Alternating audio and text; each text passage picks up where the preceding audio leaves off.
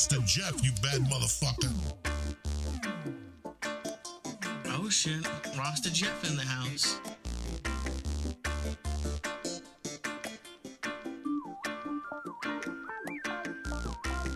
Greetings from Podcastville. This episode of the Grow From Your Heart podcast is brought to you by my friends at SeedsHereNow.com. SeedsHereNow.com offers seeds from all of the industry's leading breeders, including TH Seeds, Swamp Boys Genetics, and of course, Irie Genetics. Everything at SeedsHereNow.com is backed by an award winning satisfaction guarantee. And for my friends on a tight budget, SeedsHereNow.com offers several packs for under $30, as well as amazing monthly sales. Make sure to use coupon code GFYH10 while checking out to save a few bucks. Once again, that is coupon code GFYH10 while checking out at SeedsHereNow.com.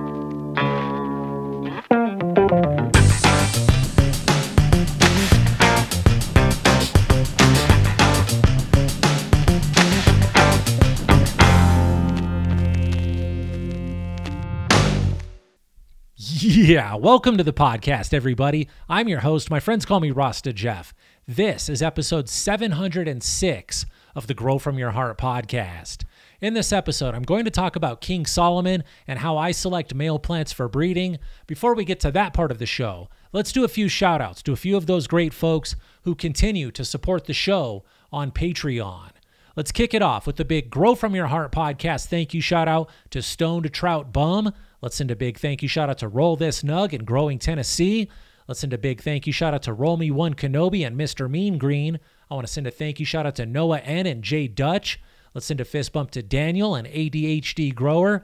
Let's send a thank you shout out to Know Me by My Guacamole and Polo Paul. Then let's wrap it all up with the big Grow From Your Heart podcast thank you shout out to Shoe Trader 101.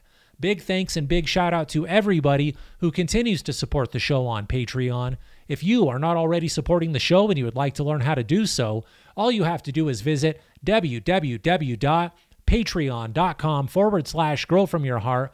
All of the information you need will be right there on the screen. And you know, I do include a link in the show notes and in the video description to make it nice and easy for all of my friends. All right, I don't want to ramble too much here at the start of the show. Let's jump into the main topic of this episode.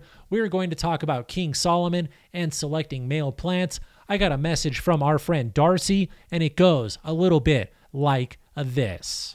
It says, Hey Rasta Jeff, let me start with how much I love your work. The podcast has kept me company for years, and I have learned a lot from you. That is a great compliment. I love knowing that people are learning from me, and I love knowing that uh, the podcast keeps you company. I listen to a lot of podcasts myself. I listen when I'm driving, when I'm working, uh, when I just need some entertainment. And it is like hanging out with some of your best friends. You get to pick and choose who you listen to. Uh, sometimes it's better than having your friends around because you can just press pause, mute, next, skip whenever you want. You can hear good, entertaining shit. So I'm glad and I'm excited and grateful that you are choosing me. Thank you for choosing me to be in your ear rambling at you all day. I do appreciate that. Uh, and also, I'm glad you're learning from me. That is the goal here. Let me keep going because I can get rambly quite quickly. It says, I am also a huge fan of your breeding work. Thank you. It says, I was also lucky enough to score some Lemon Jeffrey a while back, and they were beautiful plants that grew the most amazing daytime weed. Super energetic, social, and she was a beauty. That's a great compliment. Thank you. It goes on, it says, I now want to start making some seeds of my own. Yeah, that is the natural progression. A lot of people start growing, they get good at growing, then they realize, I want to breed and see what I can create. That is a very natural progression. That's kind of how we ended up where I am today. It says, after, uh, after years of hearing you speak about King Solomon, I thought your genetics might be a good place to start.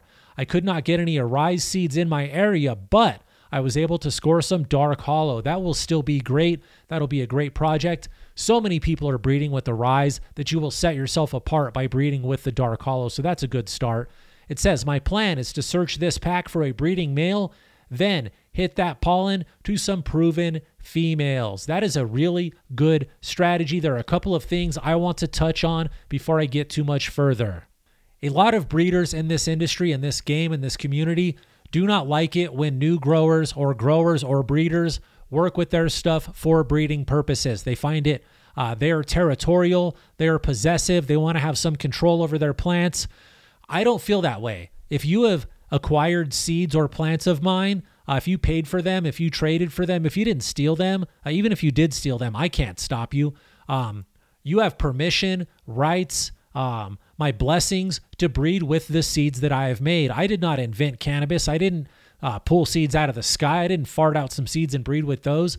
I used seeds and plants that were bred by other breeders before me.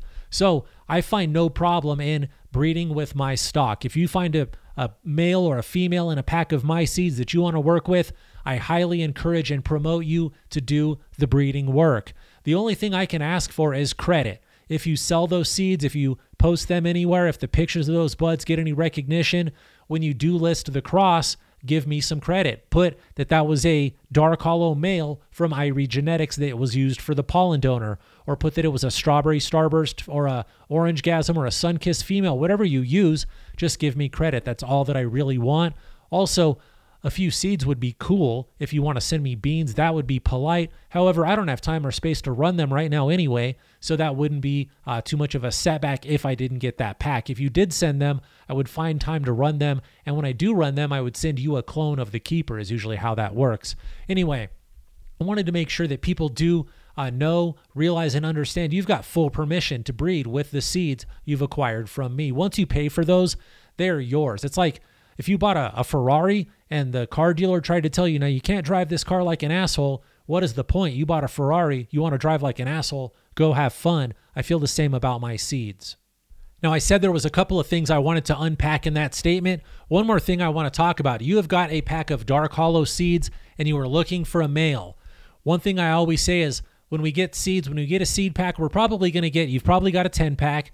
You're probably going to find approximately five males, five females. Something I want to mention is when it comes to breeding, I never use the first male plant of the bunch that shows me it's a boy for my breeding project. That first plant to display male traits, in my opinion, is going to be too much male for the mix. Let me try to explain what I mean. That first dude to show you that he's a boy is just too much testosterone. Maybe he's he's there's nothing wrong with that plant, but I wouldn't use him for breeding. He's going to put too much of himself into the offspring. A lot of times my goal when I'm breeding is to mix or blend the male and the female and have traits of both parent plants show in the offspring. If we use a male plant that is too dominant, we're just going to be reproducing that male plant in all of the progeny. So if you cross that male plant to strawberry, to orange, to bubblegum. You're going to wash out the orange and the strawberry and the bubblegum and just recreate more of that male plant because he's got too much of his genetics into the mix. So a lot of times I completely skip the first and second male to sh- start showing me that they are male plants. Oftentimes those are really tall, really stretchy, really fibrous plants and we don't want to breed tall, stretchy, fibrous offspring. We want to make vigorous, potent offspring. So get rid of those tall, stretchy dudes that are just going to make tall, stretchy offspring. We're not trying to make hemp here. We want to make cannabis. So I would get rid of the first, maybe even the second dude to show me that it's a dude. I usually work with that third or fourth male out of a group of five. Honestly, I would rather have more seeds to choose from. But if you've got quality seeds, you will find a keeper in that 10 pack. You will find a boy worth working with. Now, I think I've unpacked the two things I wanted to talk about in there. Let's move forward and read more of this message.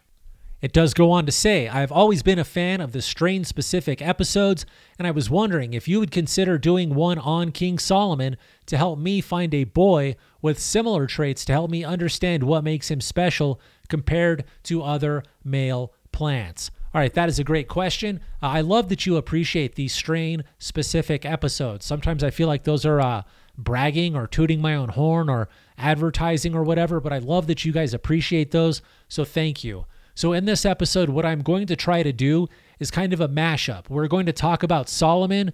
We're going to talk about his traits, what he is, why I selected him, why he works so well for me.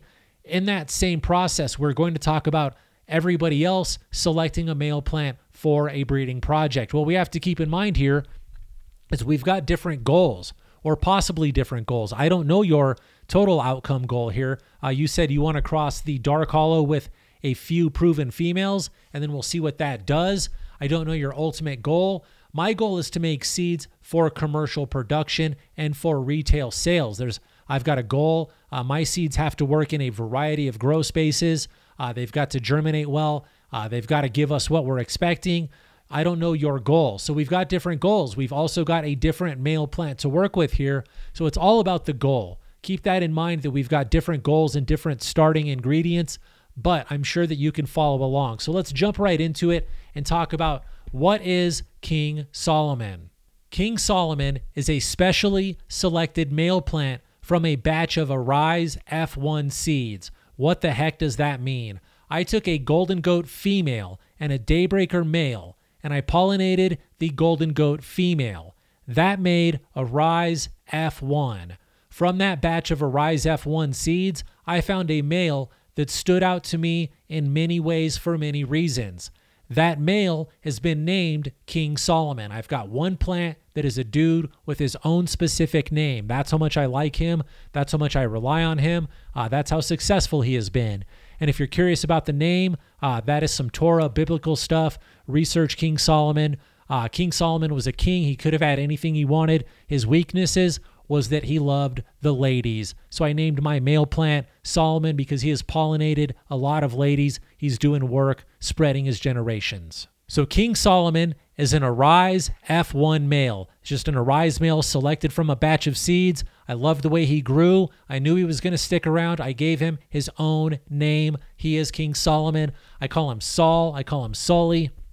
He gets a lot of names around here. He gets a lot of love. So that is King Solomon, an F1 Arise male. Now let's talk about uh, why I chose that male.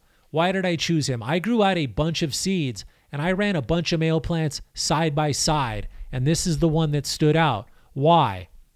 I really liked the vigor.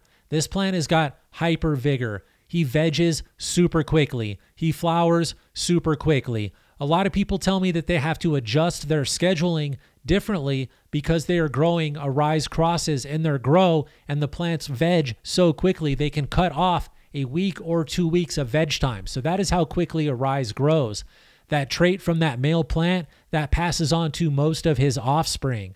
So he's got great vigor. That is one of the main traits that I like about him. He is also known for having good resistance. Many of his progeny, the offspring he makes, are resistant to pathogens, powdery mildew, mold, and also bugs like spider mites. You see a lot of these plants don't get as badly affected by bugs as many other plants in the garden.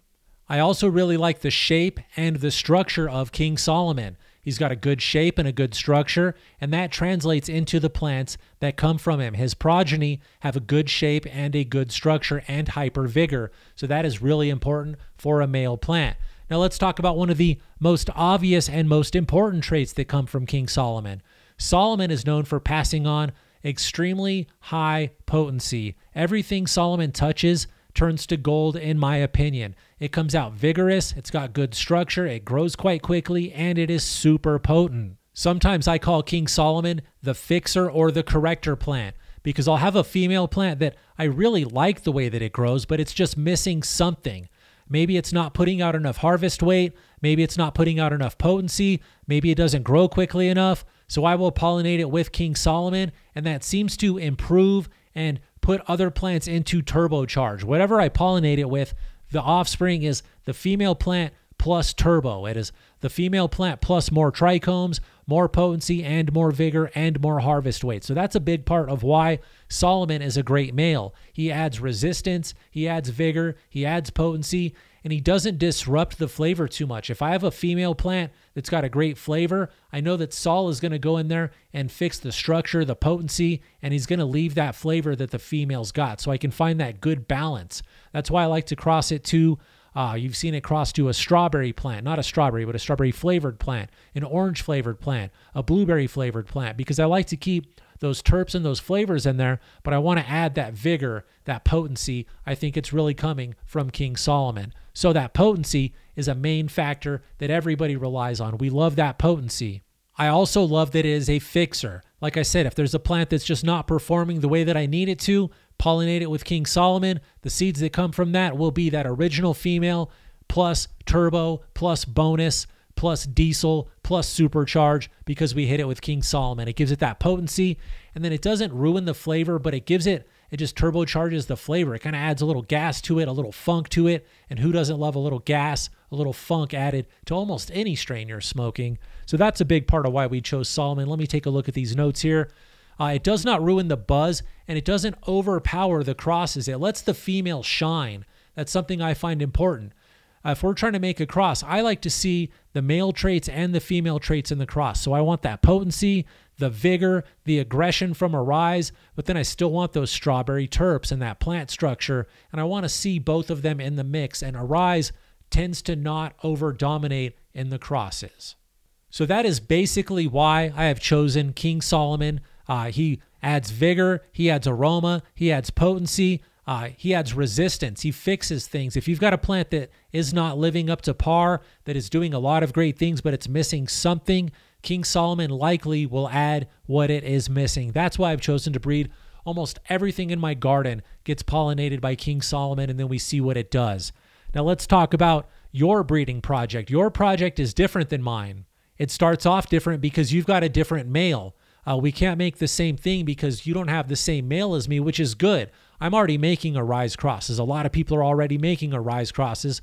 You're going to make some dark hollow crosses, which will be great. But we've got to I want to help you select your male and give you some ideas of how to select that dude. Um, what is your goal? The most important part of any breeding project is knowing a goal. What do you want to do? What do you want to create? What what are you lacking? What is not in your garden? Maybe you've got a female plant that you want to fix. What is that female plant not giving you?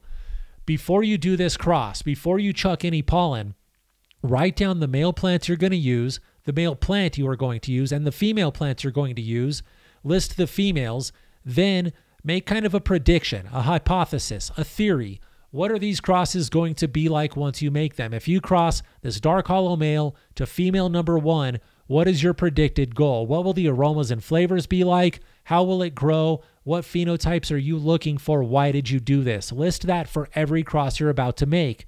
Then make the cross. Then the funnest part is growing out those seeds to see what you did. The only way to find out what your male plant is doing uh, to the crosses is by pollinating several females and then growing those out and looking at the differences in those crosses.